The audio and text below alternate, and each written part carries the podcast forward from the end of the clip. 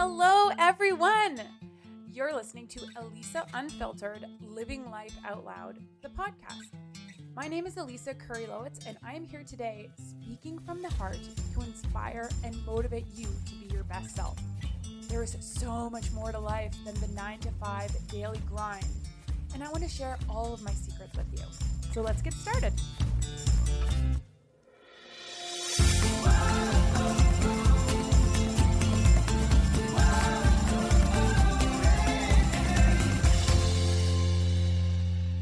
Hello, hello, and welcome to the Elisa Unfiltered podcast. My name is Elisa, and today it is Wednesday, November the 23rd, 2022.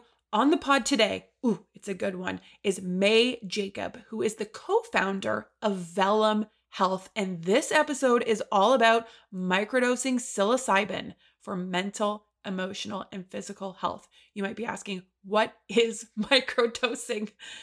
Well, it is the practice of consuming a very low sub hallucinogenic dose of psilocybin. So, no, you are not hallucinating. All right. Uh, it's a sub hallucinogenic dose of psilocybin. And what is psilocybin? Psilocybin is a hallucinogenic alkaloid. Yes, it does make you hallucinate, and it's found in some toadstools. So, some mushrooms. We are talking about the magic mushrooms and taking them at such a low dose that you don't experience the hallucinogenic effects, if that makes any sense. Now, I've been talking about psilocybin for a while now on the pod and on my social media. And as someone who was on a very high dose of antidepressants for eight years, which, by the way, I painfully weaned myself off of. And I did this because the side effects started to outweigh the benefits for me. And I just, I also didn't want to be, I had this sort of realization that I didn't want to be taking and relying on pharma, pharmaceuticals for the rest of my life. They were expensive. I didn't have benefits. I, the side effects were really starting to affect the quality of my life. And I just, I, I didn't want to take them anymore. So it was a time where I really also started to turn inward and I turned the spotlight on taking responsibility for my own health to heal my mind, my conditioned beliefs around my worth and my wellness, and the ability to take responsibility and live with intention. It was these subtle shifts that sort of accumulated to me making the decision to go off of antidepressants. I was really listening to my body, I was honoring my body, and I didn't identify with depression or anxiety. I didn't want to be trapped in that box. So, microdosing looked like a tool to be curious about. I was curious about it for years. I did not start doing it for years. I did a lot of research. I spoke to a lot of people that were doing it because, you know, it's not a mainstream treatment, or at least it wasn't at the time. And so there was some reluctancy, some, I was scared just to make it point blank. now, before we get started, I want to make it clear that I am not a medical professional and the use of pharmaceutical drugs are a conversation between you and your doctor. I don't condone them, okay? Yes, I understand that they are uh, they are proven to be beneficial and have helped millions of people. All right? So, if you're in that position, have the conversation with your doctor do not take this episode as any type of medical advice whatsoever. And and if you're curious about natural medications and working with psilocybin to heal yourself and you or you just want to learn something new because not many people are talking about this right now, this episode is for you. If you are currently microdosing or using psilocybin in any form of dosage, whether it's micro or macro, you might be also curious about this episode because we're going to deep dive into some of like the nitty gritty stuff, like the things that, you know, not a lot of people really know. So yeah, it's, it's, it's really a time to get curious about mental health and hear alternative viewpoints and get out of that tunnel vision and let go of some of the fear of the unknown and the fear of non prescription drugs that are created with high quality controlled ingredients and are given in reliable, accurate dosing and have been proven to have safe and effective treatments. This is what Vellum Health is really all about. Vellum Health is the company that I buy from for microdosing. I use their blend, eh, their Heal blend, Heal blend. and if you love what you hear and you want to try them, Vellum is actually giving all listeners of the Elisa Unfiltered podcast 15% off each order with the promo code ELISA15. All you need to do is go to vellumhealth.com. Their website is fantastic. They are a Canadian company, but they ship to all countries. So if you're not Canadian, you can still order from them. And we're going to talk about the legalization of this in this episode. So that will become more clear for anyone who's worried about the legalities of ordering psilocybin online. So go check them out at vellumhealth.com. Use the promo code ELISA15. And uh, yeah, let's keep the conversation going. Reach out to either of us. If you have any questions, all the links will be in the show notes. Are you ready? okay, here we go. This is May Jacob. Okay, May, I've been looking forward to this conversation since our last talk. And I mean, we chatted on the phone a couple weeks ago, and I think we could have talked for like five hours. You are amazing. I love what you do. I'm so happy to have you on the show today. Thank you so much, Elisa. I agree. It could have gone on for days. So I'm super happy to have this opportunity to connect again and uh, share some of what we talked about with your listeners. Yes. And so, as people are starting to get to know me a little bit better and my psilocybin experience, um, because I, I was talked to you about this, I, I macrodosed about almost two months ago, and I've been microdosing with your company, Vellum. Is that how I say it? Vellum? I do, yeah. I say it Vellum. You say yeah. Vellum. Um, and I love your product. And um, I would love to just deep dive into this. I want to talk about everything. I want to talk about microdosing, its effects, its benefits, the risks. I want to talk about how it's changed people's lives. I want to talk about how you got into it specifically because you're a big part of this company, your family ties to it, your personal story to it. And I just, I honestly, I just love hearing about these transformations that people are having with something that's natural, made from this earth that has like sort of been deemed, you know, bad for you and negative and people are scared of it myself included. I i i was so scared of it so, i think that's really common mm-hmm. you know and some often people have had sort of intense experiences maybe with psychedelics in high school you know or they've seen stuff in movies and film that seems very scary so i can really understand um, how there's a kind of pull towards it. There's a lot of curiosity about it, and then mm-hmm. there's also hesitancy and uncertainty about what that experience might be like or whether it's right for somebody. Yeah, especially like I remember growing up in high school when it's like, don't do drugs. And of course, I didn't really oh. know what drugs were. I thought drugs were like heroin and cocaine. Oh. like, and it was like, yeah. remember those commercials uh, with like the eggs frying on the pan? It's like, this is your brain. This is your brain on drugs. And it was like this fried egg. And I was like, oh, I'm scared forever. Yeah. No, I'm from the Dare era as well. Yeah. so, yeah, I definitely was affected by those advertisements too. Mm-hmm. Um, I think it's definitely important to make a distinction between um, sort of chemical drugs and opiate drugs. Um, okay. Plant based uh, substances. And uh, there's sort of a debate as to whether mushrooms are plants, but I do include them in my description of plant based medicines. Okay, well, why? What's the debate? Well, they're a fungus, technically. There's a lot of oh. Yeah, so they don't, they're like, it's not plant medicine, it's fungal medicine, I guess. But regardless, these are substances that are grown naturally already on the planet. Yeah, they grow out of the ground. Like, yeah, okay, yeah. I see that. Like, who's who's mm-hmm. really getting like specific about that? Like, who's who's anti plant based? Yeah, it's, well, it seems more like people want to have their particular substance recognized on its own. I see. So Is that like the weed smoke? Okay. Category and, and psilocybin in a different category. Um, even though I personally think that they go great together, and uh, there's a lot of healing work to be done um, with those substances, micro and larger doses. Well, that's a thing too. Like, I think with cannabis, the world is sort of waking up to its benefits. People are taking it more recreational and medicinally for sure. It's more widely available. It's not illegal as as much all over the world. Like in Canada here, you're in you're in BC, right? Yeah. I am, yeah. So yeah. we've had a fairly liberal policy towards cannabis for a while, but just what's happening federally or what's happened over the last three years is, you know, very uh very progressive and good, I think. Yeah, absolutely. And now psilocybin's kind of coming into the picture. You're seeing more documentaries, you're seeing people sort of talking about it, more people like normal people just like me taking these macro doses with guides. It's sort of having an effect that's snowballing, I think. How do you feel about that?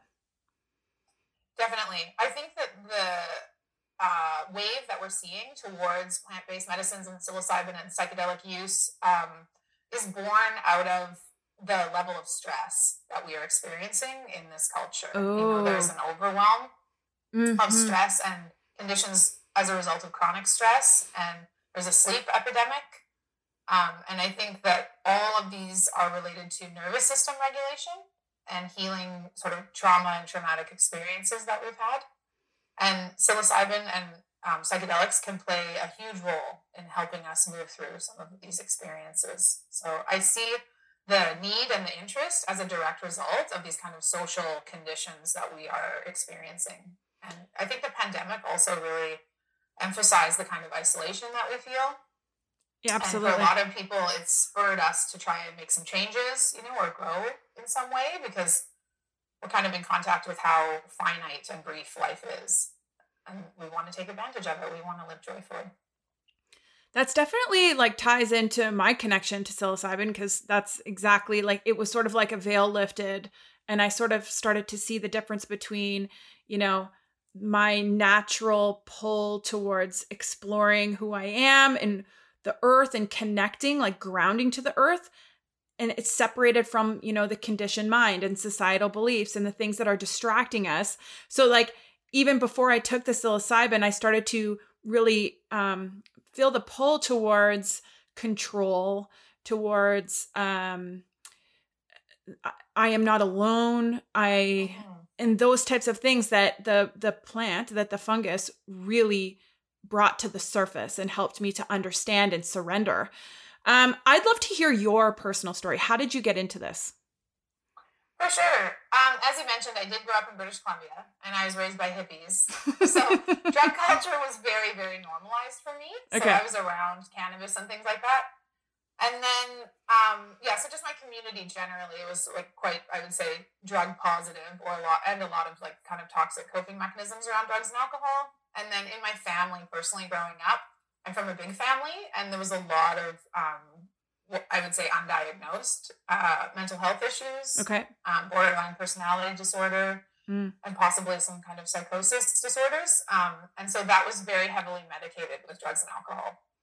So my whole experience growing up was. Wait, um, can I just um, interrupt you? Was that yeah. me- like medical drugs or was it like street drugs? All street drugs, yeah. Okay. No okay. medications. Okay. no interaction with doctors whatsoever. Okay. Yeah. Okay. Yeah. So just full self medicating. Yeah. Okay. And I'm, I'm sure I'm not alone in that. Um, most of many of us have experienced family members who you know that generation there wasn't the same open conversation about mental health you Agreed. Know, there wasn't the same discussion around depression or mood disorders or even seeking help was just not um, kind of as available as it is now so mm-hmm. I'm sure um, many people of that generation were self-medicating with street drugs, um, pharmaceutical drugs, and alcohol. Definitely. Mm-hmm, mm-hmm. Um, so just seeing those kind of patterns from a young age, and um, I seem to have some kind of alcohol allergy or something. So I could, I wasn't able ever to sort of go the path that my parents went.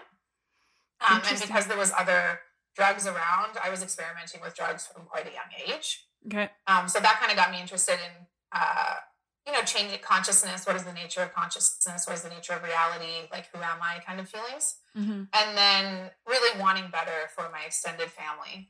You know, so as I got older, pursuing an academic path that really helped give me answers into, you know, why is my family like this? You know, what. Also, I think when you get a little bit older, you realize that there's stuff going on in your family that's not normal. Mm-hmm. And you have one, you wonder why. Like, mm-hmm. why is mm-hmm. my family like this? What what would help them change. That really got me interested in like what actually helps people make changes because change is really difficult. You know, trying to change a behavior pattern or a life lifestyle pattern is really challenging. And you have your master's in psychology, right? I do. My master's is in clinical counseling. Okay. Yeah, so that's really formed the basis of a lot of the kind of structure of the business. Yes. Is um how do we frame psilocybin as a tool to support um, a wider expansion of health and well-being. And that's a really big misconception. And I'm really starting to, as I am exploring and asking questions and speaking with people like you who are starting these incredible businesses that like they are not stemmed from that hippie time mentality. I'm sure they are a little bit, but they're really coming from a place of actual mental wellness with with educated, passionate people who have had extremely positive experiences overall. Like sometimes when you're in the medicine, it's not necessarily woohoo positive, but you're the healing benefits of it and, and all of that so, yeah. so what was the point where you were like, I'm getting into, I'm going to start my own company? For sure. Um, right as I was starting my master's, yeah. um, a friend of mine whose family, um, he's my business partner, and his family is mycologists. They've been growing restaurant and commercial mushrooms for about 25 years. Oh, cool. Yeah. And so then they were also doing um, genetic experiments with psilocybin mushrooms. Yeah. Because um, they have a lab and stuff like that. So he had already been making the microdoses, you know, and he was just like putting them together with his hand and putting them in a plastic bag and selling them. He was like, "Hey, buddy, want some of this?" You know what I mean? Yeah. And I was like, "Oh, you know what? I really think that we can turn this into a more substantial kind of business combined with the, you know, personal development stuff that I'm learning about and the information that I'm learning about mechanisms of change." And there was already quite a bit of academic work around psilocybin um, mostly for depression, which is also what um, sort of microdosing has kind of been framed as yep. as a treatment for depression. So there's a lot of overlap there. So he was already selling them kind of very casually, and the public response to those like little bags of capsules that he was giving out was really strong. Mm. Um, so it was a combination of the sales that he was already doing, and well, also my master's was quite expensive, so there was like an economic push yeah. to start a business on the side as well. So um, it was really like the academic work that I was doing fed into the development of the products. Now you have now I I started with Heal, which mm-hmm. is yes. um it's a combination of a couple of things, right? Medicinal and magic mushrooms, if you will. Exactly. So yeah. so why how did that form formula come together? And what's for it sure. for? Yeah. Great question. Um, so we have two basic blends that we started with. One is Enhance, and that is designed to be a little bit more energizing. So both blends contain functional mushrooms. Functional or medicinal, those are both interchangeable. Terms, right, which are included in like reishi, lion's mane, exactly. like precisely. M- yes, mushrooms that don't make you hallucinate, but yes, they have exactly, medicinal exactly. purposes. Exactly. Yeah. And they're super powerful immune boosters, antioxidants, Mm-hmm. Um, they support brain functioning. And so there's evidence to suggest that stacking, um, which is a term for mixing vitamins and supplements and minerals with psilocybin or another drug. So there's some evidence that stacking um, significantly increases the, both the benefit yep. Um, and, and the depth of the experience that people are having. Okay. So it has a more, yeah. The other thing that we, the other reason that we blend them is because there's a few potential um, not side effects, but there are some things that you can experience with psilocybin. Like some people feel a slight headache. Okay. Um, and so I find the functional mushrooms really ease make, make those things a lot easier. They take any kind of like headachiness away, um, and it's easier for your body to absorb it when there's additional things in there. Okay, so the heal, I got it because I'm was suffering from low mood and depression and a lot of stress and anxiety and I just wanted to chill out. I didn't my my I've talked about this openly on the show before. My doctor prescribes me depression meds every time I see her and I don't fill the prescription. I have a past with depression medication. I was on Effexor for 8 years and it took me a really long time to get off it. I didn't want to go back on any type of experience like that. I've been there, done that. I knew there was a different way. And interestingly enough, like I took the first dose, like it was 100 milligrams of the heal.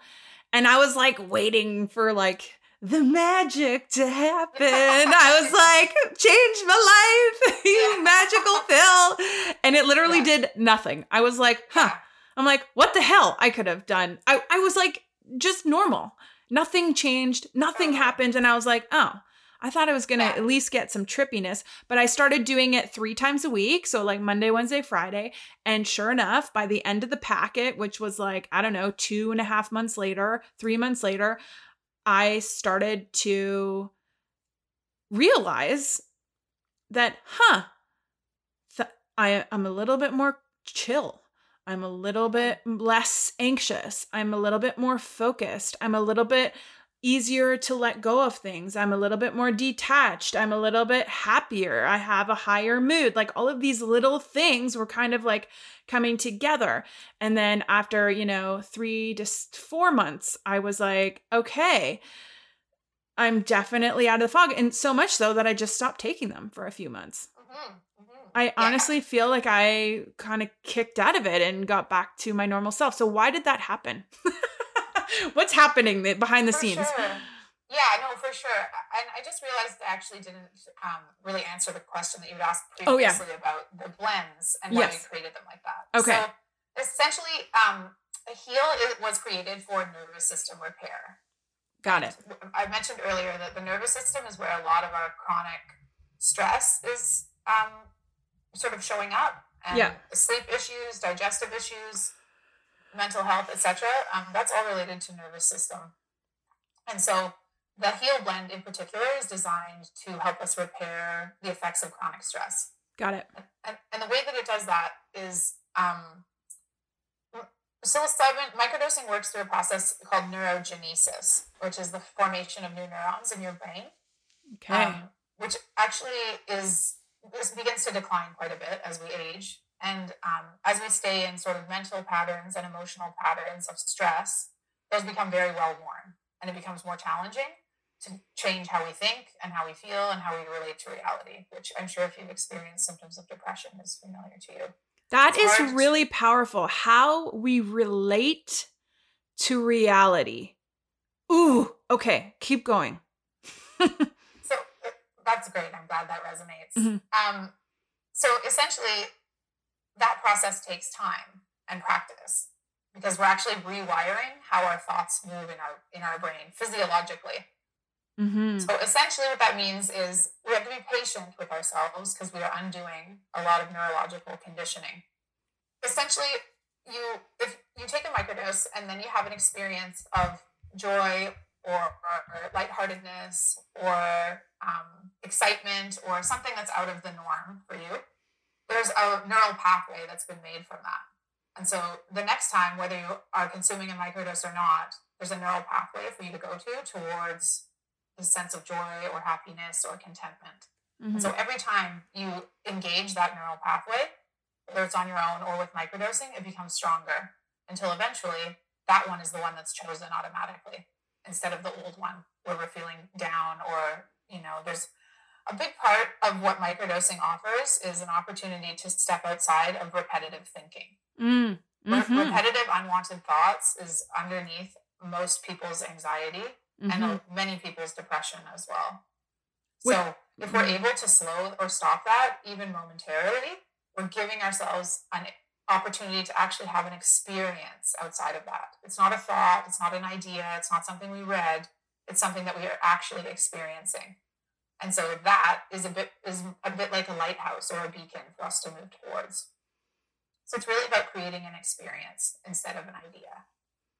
That mm, is probably why I'm so I'm leaning into it so easily just with my coaching business and the practice of intuitive awareness where we are paying attention in a different way to sort of lift the veil of how we've been conditioned to think and believe and behave, and all of these things that have just been repeated over and over and over in our mind that we've adopted as our own ideas, and the attachments we've created to things, to words, to facial expressions from other people, from all of these things that like and especially like I, I really believe that I'm I, you know I'm, I'm I'm a pretty sensitive person to this to the tune of you know I'm not going to say I can read every single person's energy however I feel a lot I'm I'm a feely person and and it can I can get in my own way because of that and and I I've really come to understand that through psilocybin that that I am not that. yeah. It's it's yeah. really cool how how this has unfolded for sure. It's been about a year. Oh, oh, no, wait. Okay, let me just think here. I I feel like I started microdosing in February of last year. It was like in the dark months of Canada. In the in the dark month. Mm-hmm. Yeah. it's a good time to start. I think even right now, like as in the getting dark, um, is a really good time. Yeah, as seasonal effectiveness disorder uh, stuff kind of comes, I, I recommend um so uh, microdosing for fall is really great. Um, what you described of eating one and not really, you know, realizing that there was some kind of expectation around what would happen, and yeah. then realizing kind of how um, low level it is, I think is a very common experience. I think some people actually want a mid-range kind of dose. They want to try a recreational dose. Um, yeah. But they think that that's a microdose. If you're not familiar with psilocybin, it's, it's unclear kind of what experience you're going to be getting and what the doses even mean. Okay, I definitely want to get into the doses, but before we wrap it up, so heal because there is a little bit of a story behind it because you sort of made this blend for yourself. Am I correct with that? Or indeed, yeah, yeah, definitely. I um, yeah, for me, I find enhanced blend um, and the type of mushroom that's used in them to be too stimulating. Okay. And I already have a lot of chronic like chronic stress, and coming through school and stuff was very stressful. So this blend was specifically created to help um, gear down, you know, mm-hmm. and heal the nervous system in a more long term way. Okay. Now, it's t- uh, now coming to dosing. A classic dose is between 100 and 200 milligrams, correct? Yes, that's a microdose. I a microdose. Say. And you would take that two to four times a week? Exactly, depending on symptoms. Depending yeah. on symptoms, depending on whatever preference. There's a whole lot. You have a lot of information on your website too that people can just check up on and read. Yeah, exactly. I think the thing that's so interesting and maybe confusing initially about psilocybin is that it is so um, personally specific. With medication that you would get from a doctor or a pharmacist, it would be very specific. You would have exactly this amount and you need it for exactly this many days and you need it at exactly this time. Mm-hmm. Psilocybin is not that. Psilocybin is how do you feel? How would you like to feel? Well, then you can try a bit more. You know what I mean? It's very casual. Yeah. It's anti addictive. If you use a lot, it stops working completely so okay. it doesn't increase dependency. Um, so it's really about kind of navigating, um, getting those positive effects for yourself more than the actual dose per se. And I don't want to bash the medical community at all because I do find that there's a massive purpose for them. 100%. I, yeah, yeah. However, I do want to sort of I, I feel personally there's a big distinction between when I was on depression medication for eight years versus psilocybin. Depression medication was kind of like a band aid, it was slapping something onto the symptoms. Whereas since I've been microdosing and had one macrodose experience, I really feel as though this is root cause healing. It's very healing, which is fitting for your heal blend. So ideally what we intended it for. But what you're describing is very accurate. We have a lot of clients come to us looking to change or reduce their medication use. Mm-hmm. Um, primarily because even if it is helpful for a long time, and I agree that it can be absolutely, it is not effective long term they know very clearly that antidepressant use over decades reduces is reducing reduced in effectiveness unfortunately. And it's also so, like a, a it's also like a swap of symptoms. Like would you rather feel a little bit less depressed or have weight? Like my weight was so mm-hmm. impossible. Like i had the most yeah, difficult weight gain yeah it's like what it's like it's like this scale like tip the scale. What would you rather? This or that? Exactly. Exactly. And I think you're highlighting something super important, which is psilocybin and psychedelic medicine is actually designed to bring you into closer contact with mm. self. Mm. It's not moving away from painful experiences, it's intentionally moving towards them. Okay, wait. Say that again. Psilocybin versus antidepressants in that kind of band aid way. Yeah. Psilocybin is designed to bring you closer to painful experiences so that you're able to process and move through them. Mm-hmm. Whereas antidepressants and um, uh, barbiturates, um, sorry, anti-anxiety medication, mm-hmm. those are both designed to push, bring you further from it, you know, so that you can cope and function, which is important. But mm-hmm. the actual processing involves intentionally moving towards those things. Can people use both at the same time? Absolutely, they do. Um, okay. Um, any medication, we tell people very strongly do not stop any medication suddenly, no matter what. Don't do that.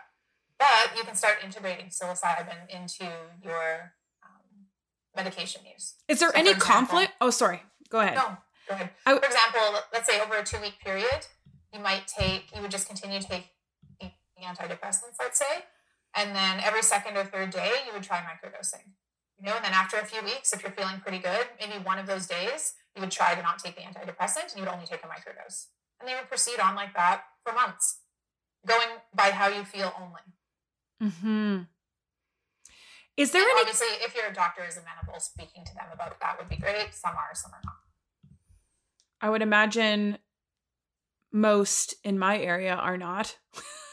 There's, however, people are starting to wake up to. I'm I'm seeing actually. Uh, I'm I'm a huge podcast listener. I I'm listening to a lot of doctors who are turning more into the holistic approach because it's so multifaceted. Our health, we've just been so tunnel vision for so many years in one way. This is the way that we've kind of forgotten that that you know, it's not about just giving a drug. There's a lot of things yeah. in our health. Yeah. And, and emergency treatments are not sufficient. We need to build a healthier culture, yes. and that's through preventative medicine.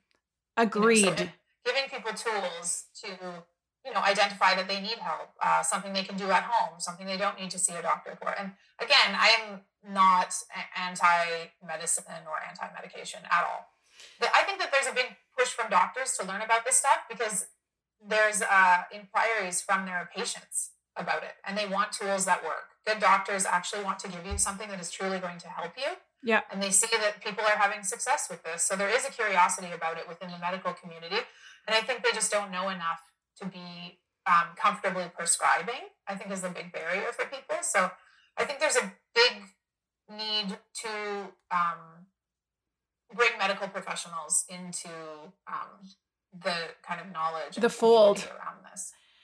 Absolutely. Okay, so do you know of any scientific evidence where psilocybin might co- like conflict with a medication? Even like, uh, you know, there's a lot of people going through hard times who are on chronic medication, pain, um, chemotherapy, eh, that sort of thing. Yeah. Do you know of any yeah. conflict? It's really interesting because people, there are so many different medications. Um, there are no contraindications for psilocybin. Okay. However, I will explain one or two caveats to that. If you are on antipsychotics, um, I do not recommend psychedelics and okay. obviously that's my personal opinion. Um, but if you are, if you have a, if there's a genetic propensity towards schizophrenia or psychotic disorders, and you're or you're already on medication, I would not recommend um, psychedelics for you. Okay. Yeah. The Why? Is, um, Why? As, oh, uh, because psychedelics can be a trigger for psychotic breaks. Okay. Or the onset of mental health issues. Okay. That's, ex- I mean, unbelievably rare. And I have had people contact us who really wanted to try microdosing, and their grandmother had schizophrenia. And I just told them exactly what I told you, and they decided to do it, and it was completely fine. I think it's because of the low dose. This is, I, I don't recommend trip doses, but I people I really believe in autonomy, bodily autonomy and health yep. autonomy. So I really want people to make an informed decision, but I want it to be their decision. Yeah. The other thing I will mention is that as people who have been on SSRIs um, recently, in the past, long time, short time, it affects each person differently, but there is a possibility that it blocks the effects of psilocybin. What's an SSRI?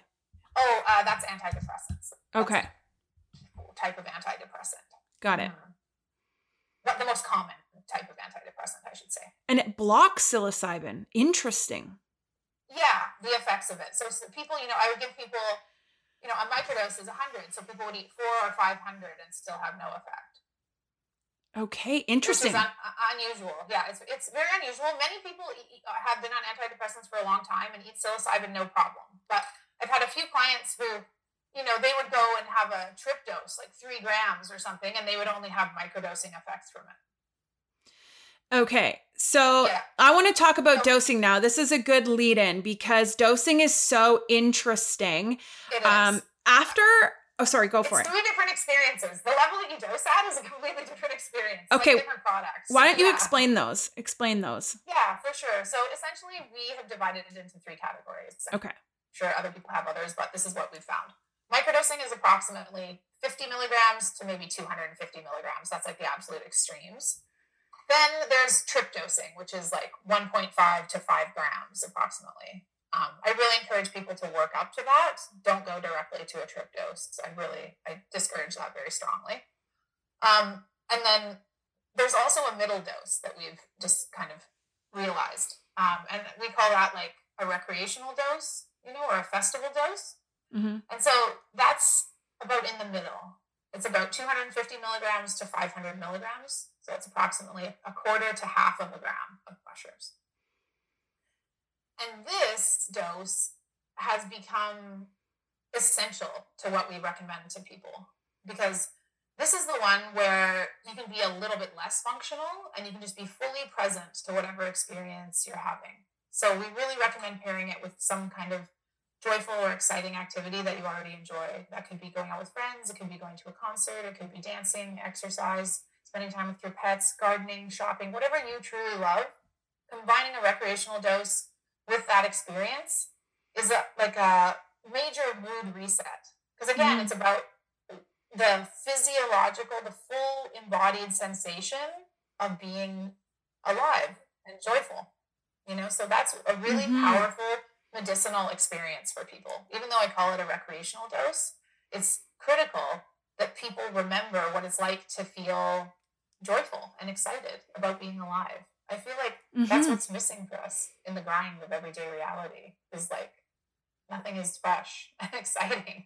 Yeah, and then when we do have those moments of joy, sometimes we like feel guilty about them or like totally. bad exactly. or oh, I exactly. have to like grind tomorrow now. Or there's like exactly. some sort of negotiation for it. You nailed it. This is giving yourself permission to be unproductive. Mm. Cool. To absolutely, yeah, to just be enjoying being alive, you know, and we're just so incredibly maxed out. I realize that that's even like a very privileged thing to say. You know, a lot of us don't even have the time or resources to enjoy life. But, you know, if we can't get away, we can't go on vacation, it's hard to make more money, we have interpersonal conflict. Psilocybin can help us still find the joy even within those tensions and within those difficulties, you know. We're taking a quick pause in this episode as I want to jump on here and give you the opportunity to learn about the Strength and Serenity retreat that myself and psilocybin guide Tara Portelli are hosting this February in Mexico. This is a wellness retreat to rest, restore, and revitalize your mental, emotional, and physical health in a safe environment with like minded people in an oceanfront villa. it's six days, five nights, all inclusive with movement, mindset work, and microdosing. Yes, we are incorporating psilocybin into the retreat experience to heal, enhance, and teach you the power of your mind. We will be connecting with nature, pushing the boundaries of our physical fitness, restoring the body and mind, meditating, and learning mindfulness practices slowing down. It's like a yin yang, hard and soft, eating authentic Mexican cuisine with our private chef, experiencing the power of sound healing and sensory deprivation, plus enjoying the natural benefits of living on the beach together. Space for this once in a lifetime experience is limited, and we invite you to join us on this epic journey right now. For more information, to lock in your place, please go to elisaunfilteredcoaching.com forward slash healing retreat 2023. That's elisaunfilteredcoaching.com forward slash healing retreat 2023. I hope to meet you and grow together in Mexico. All right, let's get back to the episode with May Jacob. A lot of our clients are parents with young children, mm-hmm. because that's a demographic that is feeling the stress. Absolutely. And we've been sort of becoming conditioned as a society to think small, to think about stressful things all the time, that you don't have enough time. And if you think poorly, if you think poor, you're going to be poor. If you think rich, you will be rich. It's not even like, sure, you, some people call that manifesting, but other people just call it shaping their reality because, like, and and however, everyone's sort of pushing us to be something that we're not. And and I I the biggest excuse I hear every single woman that comes into the program or almost comes into my program for mm-hmm. example to work mm-hmm. with a coach is I don't have time and I don't have money. And it's like the objection to change is so ingrained in us we don't even see it there. And and all it takes is a shift in perspective to be like actually I do have time. I am just not prioritizing it. I do have the money. I'm just not prioritizing my money. I'm and and and and flip the switch. And psilocybin really helps with that. Yeah. Yeah, it really does. And I think that you're um you know, I again I don't want to like gender stereotype, but I think often women struggle to put time and energy and money towards themselves. Mm-hmm and their own kind of personal development when there are so many kind of external and family pressures. Um, but what you're highlighting, I think, is super critical, um, which is like giving ourselves an opportunity to actually know ourselves mm-hmm. and find out what it is that's, you know, what, what we actually are, what is not true, what helps us come alive every day, like where our, you know, kind of spark is for life. And I mean, this sounds like very, I feel like this is like very new agey, but these are very practical realities. You know, the reality is the decisions that we make every day and the way we interact with other people when we feel depressed or sad or unhappy or hopeless is very different than how we interact with people and the choices that we make from a place of feeling like hopeful or um, energized or you know so these um see like kind of esoteric ideas, but they really affect the practical reality that we exist in every day and the choices we make around food, the choices we make around partnership, the choices we make around communication. Mm-hmm. All of these things are affected by that this kind of nervous system regulation and how much contact we are in with the truth of ourselves. I love that so much, especially because like when you read like old tales of cultures and how they celebrated life and how they you know, honored the elderly, how they just like came together and there was so much love and community and support yeah. of one another. And people had their roles and they worked together. It wasn't this you versus me bullshit. And and then there was this cultural shift, but I think it's kind of like I hope I'm optimistic. I want to be an optimist here that, you know, it's kind of slingshotting back because we're remembering there are people sort of waking up, quote unquote, and and and coming back to who they are in this really profound way. Well, the individualism that sort of defines modern culture mm-hmm. is super bad for us. And I think we've realized that. Like yeah. we're all we're really isolated. We're falling through the cracks, like the mental illness epidemic, the opioid opioid epidemic. You know, these things are symptoms of that disconnection.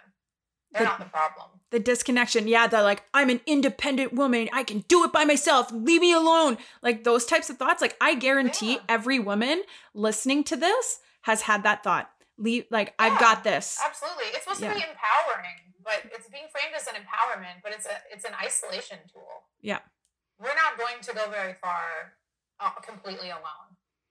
Mm-hmm. I find it also like a competitive tool. It's a um, a comparison tool. It's all sorts of things that are fricking up our confidence levels and our ability to cope and our healing process and our ability to feel our feelings. Like, how great is it just to have a nice warm hug? I, I hugged my girlfriend the other day and she was like, "Oh, it feels so good to like have a tight squeeze. I'm like, seriously.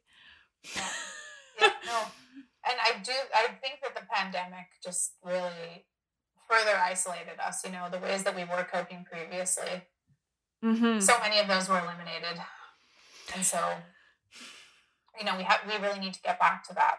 And it is as simple as touch and contact and communicating and community and these things. It's mm. simple, complicated, you know.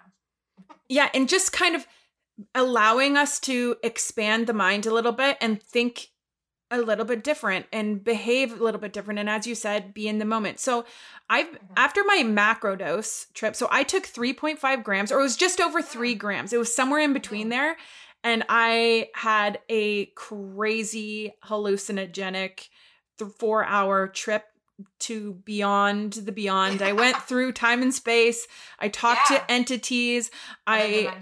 yeah. I went to the dimensions and if I, have been I've been meaning to put together a podcast to really deep dive into all these things, but I'm just not ready yet. You know that feeling? It's just like I oh, don't oh, yeah. know how to say what happened without sounding like a lunatic. Consider the most important part of psychedelic trips to be integration. Int- yes. Yeah. Yes. So that's what are you doing with the knowledge that has come? You yes. Know? How is what does this mean for your life? How does this change how you you know relate to reality? These are the questions that actually create lasting change. I think. Okay, that's good to know. And I just want to keep having that sort of feeling affirmed because intuitively that's what I'm feeling happening. But you know, like when you're in a space where not many have traveled and you can't openly talk about it without being crazy or shunned or you know um absolutely. eh, so so it's really interesting. I i love talking to you about it because it's like okay she gets me. Yeah. Oh that for sure. Yeah, yeah. and and the desire, the desire to know yourself is the most potent impulse that i think people have you know and it gets distorted by all of these by traumas by the culture etc and and like deny and coping mechanisms like yeah, denial exactly. they think Survival. that like i thought i knew myself i did and i boy oh boy was i in for a rude awakening the three things that i really really really learned uh, is like control and how i control everything through oh. subtle nuances sometimes it could be nuanced but like it's i i yeah control was a big one and and um how we attach meaning to things was a oh, huge yeah, yeah. one. Major, major. Yes. Major. Yeah. And that yeah. I am connected to all things. Those are the three things that I three just, truths, my darling. Three, three truths. Hard truths. there you go. That's something I, I wanted to touch on actually though. Yeah. What you're describing, the control. Mm-hmm. Yeah. So I think that most people will be able to relate to that idea because it's almost like you're negotiating with reality internally. oh like, yeah. If I do this, then I'll get that, and if I say this, you'll see me like this, and if I eat that, then I'll feel like this, or if yeah. I do this, so, you know, so it's just kind of like continual trying to control and like negotiate with you know trying to get a certain level of safety or protection or guarantees from life. And mm-hmm. that's a fool's game you know yeah it's an illusion. constantly. It's the yeah, illusion of control. It is. It is the illusion and so what psilocybin can help us do is actually feel safer in reality. And so that's when the negotiating and the control reduces on its own. You know, so we're not addressing the thoughts, we're creating enough safety that the thoughts ease off on their own. That the, the lack of safety changes those internal patterns. That is actually so profound. And and like if you're listening to this right now, like and not pulled to that, like, oh my God. On. like safety is a bit weird for people, maybe, but I think that if you have anxious thoughts or you have repetitive thoughts inside, you can probably understand some of what we're sort of pointing towards. Absolutely. So and we're trying to get safety by doing all of this stuff, trying to control other people, trying to control ourselves, trying to control our bodies, etc. Okay. It's exhausting. It's exhausting. like Oh, come on. It is exhausting. And we don't even know how exhausted we are from it because we aren't even aware that it's happening in the first place. And we're in denial. That's not me. I'm not like that. I don't think that way. I don't have a exactly. voice in my head. This isn't who I am. I'm I'm this or that. And it's like actually exactly. yeah, you don't exactly. know. Yeah. No, exactly. And it's about tuning in and bringing these kinds of unconscious patterns that are taking up all of our internal energy and time bringing mm-hmm. them up to the surface so we can really be like, what's here? What is this? What is my unmet need here? you know, going more to the source instead of just letting them play on autopilot kind of thing. Okay, so aside from macrodosing, so macrodosing is like the big the biggie where you are yeah. hallucinating and I did it with a guide and I do recommend doing it with a guide. Very just important, I do too. You do too? Okay. Very much. Yeah, unless you're experienced with psychedelics and drugs, I don't recommend doing any kind of trip dose on your own. I just I wouldn't even recommend it if you are experienced, but obviously I want people to, you know, make their own choices. But yeah, yeah. I wouldn't recommend that at all. No, it can be very scary. Yes, it was yeah. really scary for me. Like I, I lost my mind. I, I wanted to. And you wonder, am I ever going to be normal again? Am I insane now?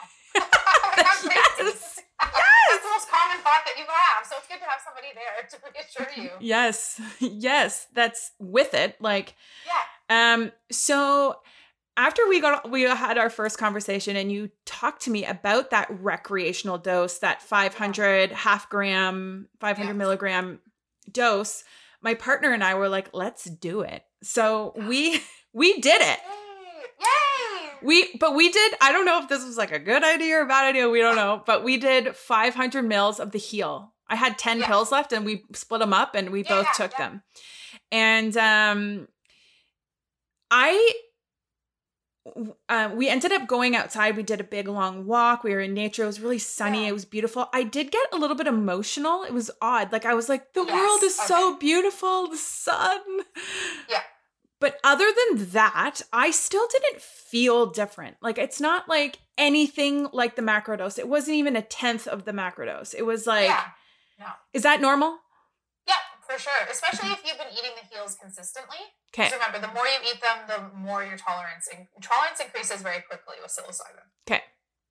Got it. So for you in that situation, maybe um, your hubs should have done five, and you could have done a thousand, kind of thing. Okay. But also, the macrodose um, does.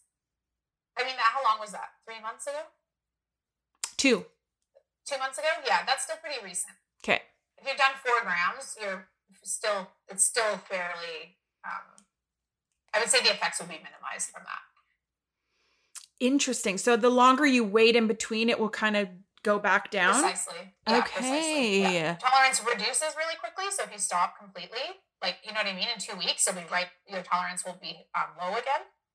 Got it. But if you eat them for two weeks every day, your tolerance will be super high after the two weeks. So they work quickly in both directions. What we said about the emotionality is really important.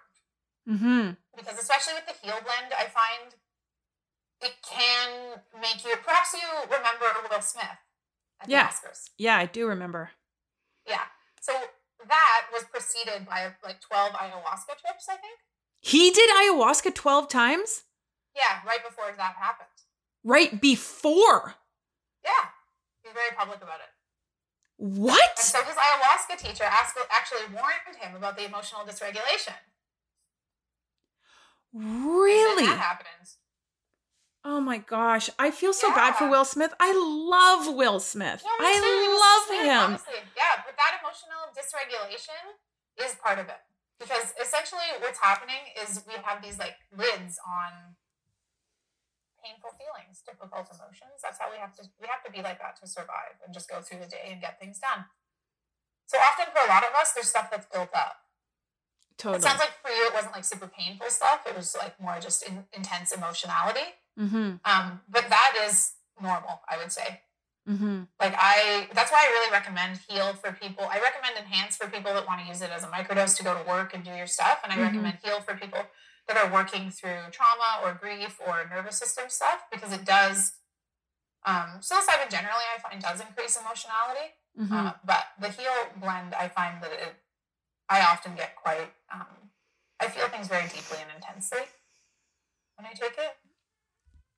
So, I if I was to take one gram, so two, because you, you so generously gave me some goodies and I just got the goodie bag and I'm like, woo! Because you guys have just now created a recreational dose. So it's a gummy of 500 exactly. mils. Yeah. Yes. A psilocybin gummy, the gems. I want you to try it. Me too. Should I? Okay, so if I have a gram, am I going to start hallucinating? That's what I want to know. Like, ah, no, no, no, no. okay. Halluc- hallucinating, I feel like, is more of a like media idea about it. To okay. actually have hallucinations, you have to be eating huge amounts of psilocybin. Okay. Huge be- amounts of psychedelics. Yeah. But I had the most insane hallucin- hallucinations with the 3.5 or the 3, 3 yeah, to 3.5. 3, 3 or 3.5 is a substantial dose. Okay. Especially if it was your first macro dose. Yeah. That was quite a bit. Yeah. But that's good. So it seems like yes, but because you just did 3.5, the one is not going to affect you in the same way. Sometimes I kind of just want to cuz I wanted when I was coming off my trip, my big trip, I I we were outside, I was staring at the sky. It was a clear sky. I could see like the universe. I could see the end of the universe at one point, but like um I was like I just want to go back to that coming down phase. Like when I was coming down, and I could just see the twinkles a little bit brighter in the sky and there was like this weird grid like of light and mm-hmm. I, I just mm-hmm. want to see that again. Would the one do that? or I guess it's different every time. yeah, it really depends, but sometimes you can have like tracers is what they call them.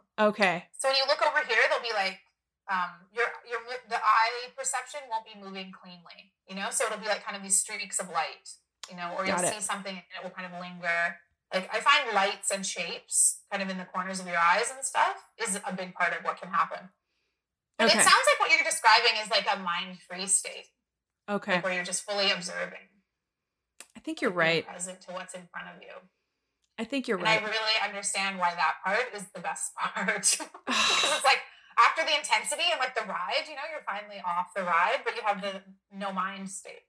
Yes. You know, so you're just fully there, being like, this is it. I'm alive there's the sky there's this you know the it's the absence i think of the kind of intrusive thoughts and repetitive thoughts and the inner like contracting like the stress of it you know? I think a big part yes. of what makes that experience so good is the absence of all that stuff. That is something i have never ever in my adult life felt outside of potentially potentially being in extreme flow state where I'm mm-hmm. just in a mm-hmm. creative zone. But this wasn't that, but that's like the most I could say. But the things I was seeing, I didn't feel alone. I felt so connected, so mm-hmm, yet mm-hmm. so detached from the story. You know, like it was so wonderful. So wonderful. yeah. No, and that experience, I think we don't realize as how easy that is, the internal kind of dialogue and the constant repetitive on and on mm-hmm. until there is a quieting of it. I think that's when you really realize how busy and how much work and energy that's taking up inside us. Okay, so one of the last things before we wrap this up is okay, a big question that comes all the time when I talk about this is isn't it illegal? For sure. Yeah, we get that question too. Yeah, so can you um, talk about that a bit? And how do people start? Like maybe start uh let's talk about the legalities yeah, of it because we do get For listeners sure. in the US, in Canada, Australia, Europe. we we do have listeners from around. Maybe we can touch on that too. Yeah, definitely. Um we so in Canada, psilocybin currently exists in what we call a legal gray area. A legal so, gray area. Gray okay. area, yeah. So there's black market, you know? Yeah. Black market's like fully like gangster, illegal, etc. You know, like heroin, yeah, etc. That's black market drugs. Yeah, got it. Then gray market is a kind of middle space that's temporary, I would say. So initially, cannabis was approved as a medicine, and so you could apply for a license from the federal government to yeah. consume it and produce it. And so right now, um, psilocybin has been granted like breakthrough medical status by the Canadian federal government. Yeah. Which means that they recognize that um, there's a nonprofit in Victoria called TheraPsil, and they do end of life administration um, for terminally ill people with psilocybin. And okay. so they've managed to get a few exemptions for patients from the federal government. So now that psilocybin has been recognized to have medicinal value, even though it is federally illegal, um, it's only a matter of time before it's decriminalized. And what we hear from the federal government, it's within two years, psychedelic therapies will be available. So that's MDMA, ketamine, psilocybin, um, and a few other weird ones like DMT and stuff like that. That's supposed to be fully legalized within the next two years. So right now, like end use consumers, there's no legal concerns for them at all. Um, I think if the government was going to pursue anyone, it would be like producers, growers potentially. Yeah. Um, but until there's until there's a legal framework, um, it just means that there's there is no there's basically no rules. Now internationally, it's different. Okay. In, in a few different states in the U.S., they fully decriminalized it. Like Colorado, for example, is fully decriminalized. Really? Um, and then a few municipalities in California, I believe Santa Cruz was one that decriminalized um, psilocybin, possession, other psychedelics, etc. Um, so it's very state specific there. Um, and then internationally, certain countries in Europe have more lax rules about it. It's unregulated in Jamaica. Um, a lot of the Caribbean nations don't have any rules about it, but it's it's very nation specific, I would say. I personally think that in the next 10 years, we're going to see a lot of drugs move off of scheduled substance lists onto just, um, you know, being regulated for health reasons, mm-hmm. especially plant based ones. Mm-hmm. Um, but it's, it's very intense. Like I live in British Columbia, and here we have seven or eight different stores, retail stores, um, that only sell psilocybin products. Mm-hmm. And they're large, fancy stores with lots of employees and lots of products and stuff. You know, so what's normal even on one side of the country is not in another. Yeah, we There's actually two mushroom dispensaries in one in Ottawa and one in Toronto that just opened. Shroomies. Yeah, Shroomies. I've been, been there. Yeah, I went I there. It's been open for about a month. The Toronto one just got busted. Oh no! Yeah, yeah. So you know, very just different kind of at cultural attitudes, I would say, towards it. So does Vellum ship internationally? Yes, we do. Okay. We don't process orders through our website. It's just through email. Okay. So if you're interested, yeah. then you just and your email and all of that stuff is on the website, is it not? For people to connect yeah, with absolutely. you? Yeah. Everything's on there and I'm happy to um, just give you that info to link for your clients in a post or whatever's easiest for you. Yeah, we, we can definitely do that. And I'll well, I'll put all the links to your website and stuff on the in the show notes for sure. So Thank anyone you. listening anywhere in the world can access Vellum products. Yes, absolutely you can. Yeah. Okay. Um so, how to get started? Yes. That's the question we get all the time. Yeah. So, one of the most common emails we get is I have anxiety and depression, and I'm interested in starting microdosing. Um, so, essentially, the number one thing to do is decide on what your dose and product will be. So, with people who have no experience at all with psychedelics, no experience with cannabis at all, I recommend starting with 50 we always recommend starting with the lowest dose if you are not experienced with cannabis or any psych other any other drugs. And that's 50 grams microdosing. Yeah. Milligrams. Milligrams. oh yeah, milligrams. Yeah. yeah. yeah. Do not start with 50. 50, 50 grams, and do you'll die. Probably. Chewing mushrooms for half an hour, probably to do that or more. Ah. Very bad taste. Okay. Um, with the exception, see, there's caveats to everything. Yep. If you are on SSRIs, if you have been on antidepressants anytime in the last 10 years, I recommend starting at 100. 100 is our most popular microdose by far. We sell 10 times more of the 100 milligram enhances than any other product by far. Okay. So that's a really safe place for people to start. Great. Um, so then you decide are you just going to eat them every day you don't feel good? Or are you going to follow a dosing protocol? You know, so are you going to do one day on, two days off, one day or two days on, one day off, or you know, so again, if you have more mild symptoms, I it's essential that you take days off. Days off are the days often where really powerful insights come. That's where you're doing integrating. Yep. And that's where you're able to maintain those feelings without the substance. So there's a rewiring there. So down days, off days are really, really important. If you have very extreme symptoms, you can eat them every day for a month or more. If you eat them every day for a month, then see how you feel at the end of the month. Ideally, you should take a week off if the symptoms come back really severely, just continue. So it's really about assessing your symptom level, you know. Mhm. Interesting. And I yeah. would imagine you have clients or or people that use your product at all ends of the spectrum. Usually. Yeah. In terms of doses, you mean? In terms of dosing. Yeah. Yes. Like we for example, we have clients, yeah, we have people who say the 50s are too strong and they can hardly take it. You know, they have to put half in a smoothie or something. and then we have people who are eating so what, what does too strong mean? Like, that's the one thing that I oh. don't understand because, like, sure. I didn't feel a single thing. Yeah, for sure. So, too strong is often people who have anxiety. So, there is a kind of dysregulation within the nervous system already. Yeah. And so, a new substance is perceived and um, the reaction the nervous system reaction is anxious you know? So there's a heart rate, there's adrenaline, there's stimulating, they have sweaty palms, etc. So many clients who have anxiety say that that happens the first time they try it because it's a new thing and there's you know there's apprehension there's um, anxiety about it. There's this kind of well-worn path towards these anxious feelings in their body.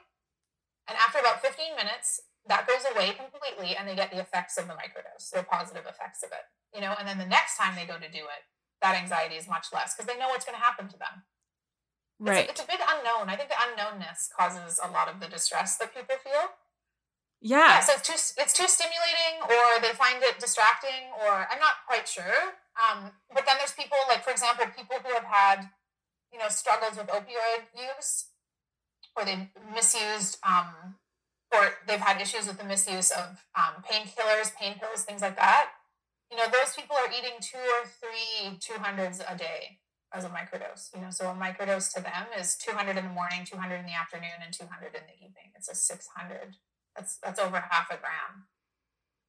Interesting. Okay, so just going yeah. back to the like having a, a, side effects, if you want to call it yeah. that, from yeah. taking. Yep. So is that so? Are people getting anxious because of the idea of taking psilocybin and the unknown, or are they? Or is it actually causing more anxiety?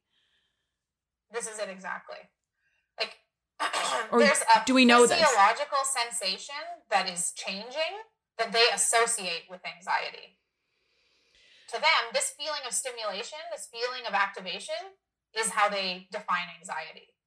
Okay. But whether or not the the actual psilocybin is causing anxiety per se, I mean, anxiety is a tough one. It's felt in the, in the mind. There's a series of thoughts often that are going, but really it's held in the body. There's a physiological sensation yeah. of distress, fear, adrenaline, activation, etc. So it really is hard to say for me from the outside whether or not like there's a mental state that's increasing a physiological state or if the actual psilocybin is causing the physiological state. But either way, those clients continue to take them mm-hmm. and the benefits are still experienced. I do tell people with anxiety there's an initial period where a new sensation, something unknown is being felt, and that can seem like anxiety. It can seem like the old pattern. Have you ever experienced anyone with an extreme negative effect? The most extreme negative effect that we get feedback about, which is extremely rare, is people who will eat like 10 grams and say that nothing can happen to them. Really? Yeah. Mm-hmm. Yeah. And is that just they're just like, so blocked? Yeah, exactly. And it's interesting because we've had a few theories about people like this.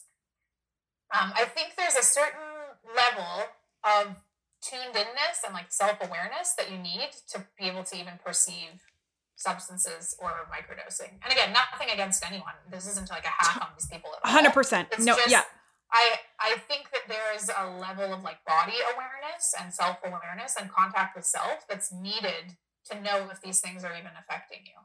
And mm-hmm. if that's not practiced, if you're not practiced with tuning into yourself and being like, what's happening for me? Like, how do I feel? How is this affecting me? it can seem like nothing is happening. And then, as I mentioned, the SSRIs, it's possible. There, there is a very, very, very, very tiny population for whom psilocybin does not affect them, like genetically. There's some kind of thing where their brain is just not stimulated by it. Interesting. And I find it also yeah. interesting how, like, so when Michael and I took the trip, Michael's like 65 pounds more than me, and we took the mm-hmm. same dose and had the same yeah. blow up in the mind. It's not like alcohol. Yeah where there's like a blood alcohol level. Why is that?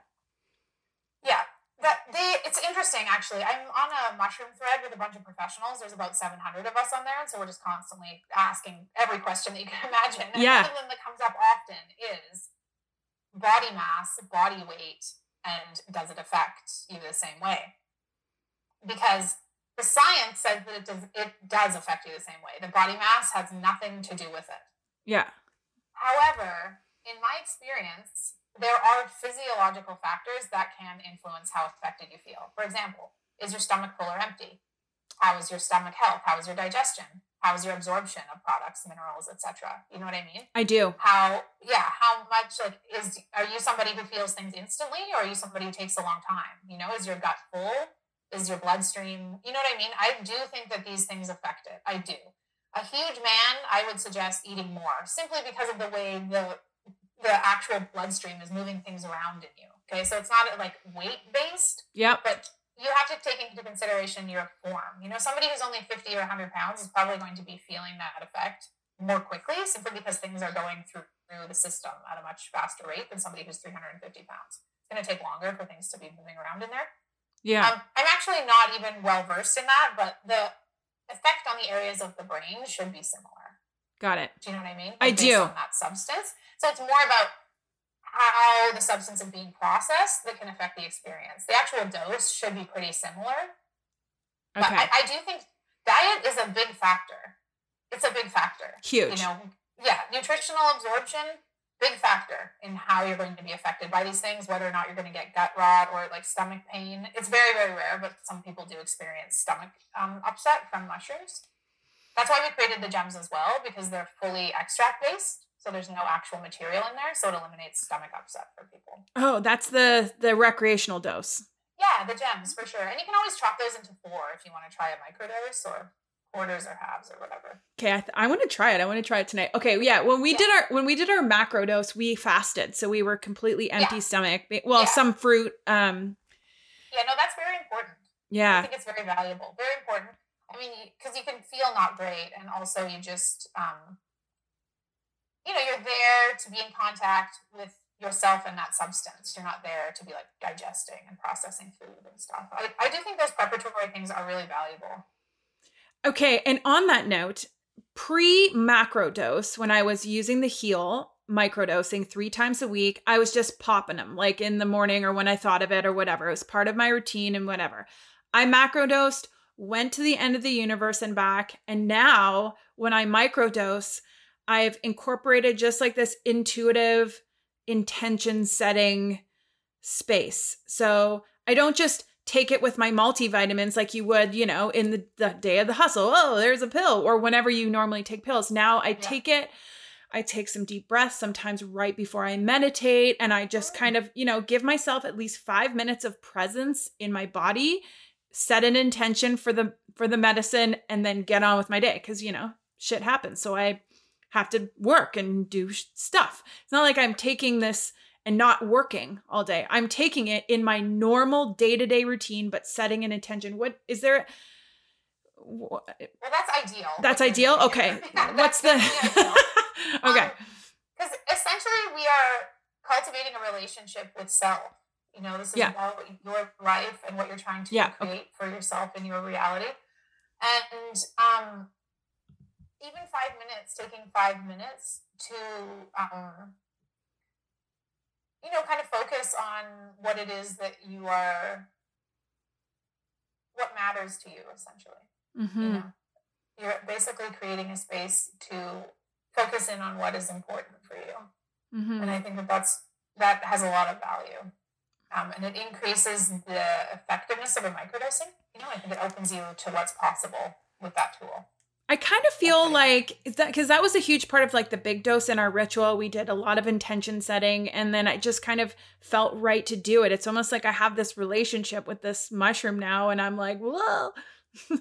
That's the right word. The yeah. ritual. The you know? okay. Because I think making our lives more of a more of a ceremony.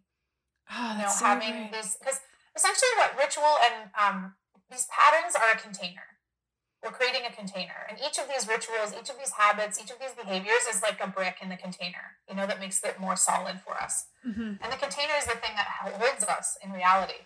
You know, and if we meditate and if we exercise and if we do these things, the, each, each block in the container becomes more solid. You know, so that when yeah. something happens, it's there for us. You know, we're held by it.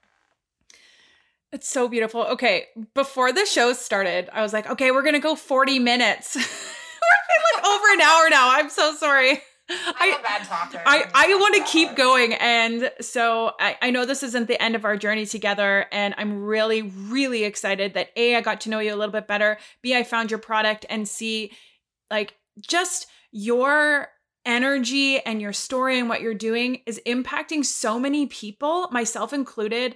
I'm just so grateful and thankful for all the work that you're doing and Thank just you, being this so light nice in the world. Oh, it's been such a pleasure to get to know you and to have these conversations, really. And I'm so appreciative that you um, are so tuned into what we're trying to do here. you really get it, and I appreciate that. You really get it, and thank you for holding the space for people that are healing and growing and go- moving through this unique experience for holding them to do that. It's so amazing. The transformation is really my passion. So thanks so much for giving me this opportunity. Um, I hope your listeners may have some questions for me too. Yeah. So where can they find you? For sure. Uh, our website is Vellum, V E L L U M health.com. Mm-hmm. Um, and you can find us on Instagram at Vellum Health. Amazing. And I'll have all those links in the show notes. Thank you, May, so much for being here today. My pleasure. And um, I'd like to give you a discount code for your audience too, if they'd be interested. Uh, yeah, let's do it. We'll get that, and I'll put that in the show notes too, and I'll I'll share it on Instagram. And if anyone has any questions, whether you're listening to this today, like on the day it was released, or in months to come, DM us, contact us, talk to us, because yeah. this is like so new and it's a little bit scary. It's intimidating, um, but also so freaking great. yeah, it's something new and exciting. You know, there's mm-hmm. real potential here. So I think it has the possibility to help a lot of people. It's very exciting. Okay, well, we'll have to chat again. Absolutely. Thanks until, so much, Elisa. Until next time. Have a great day. Okay, I'm over here giving you a big virtual hug because you just finished another episode of the Elisa Unfiltered podcast.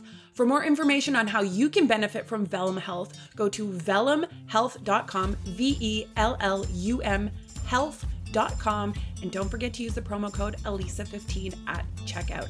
Interested in joining us in Mexico this February? Go to elisaunfilteredcoaching.com forward slash healing retreat 2023. All the links are in the show notes. Have the best day, everyone. Until next time.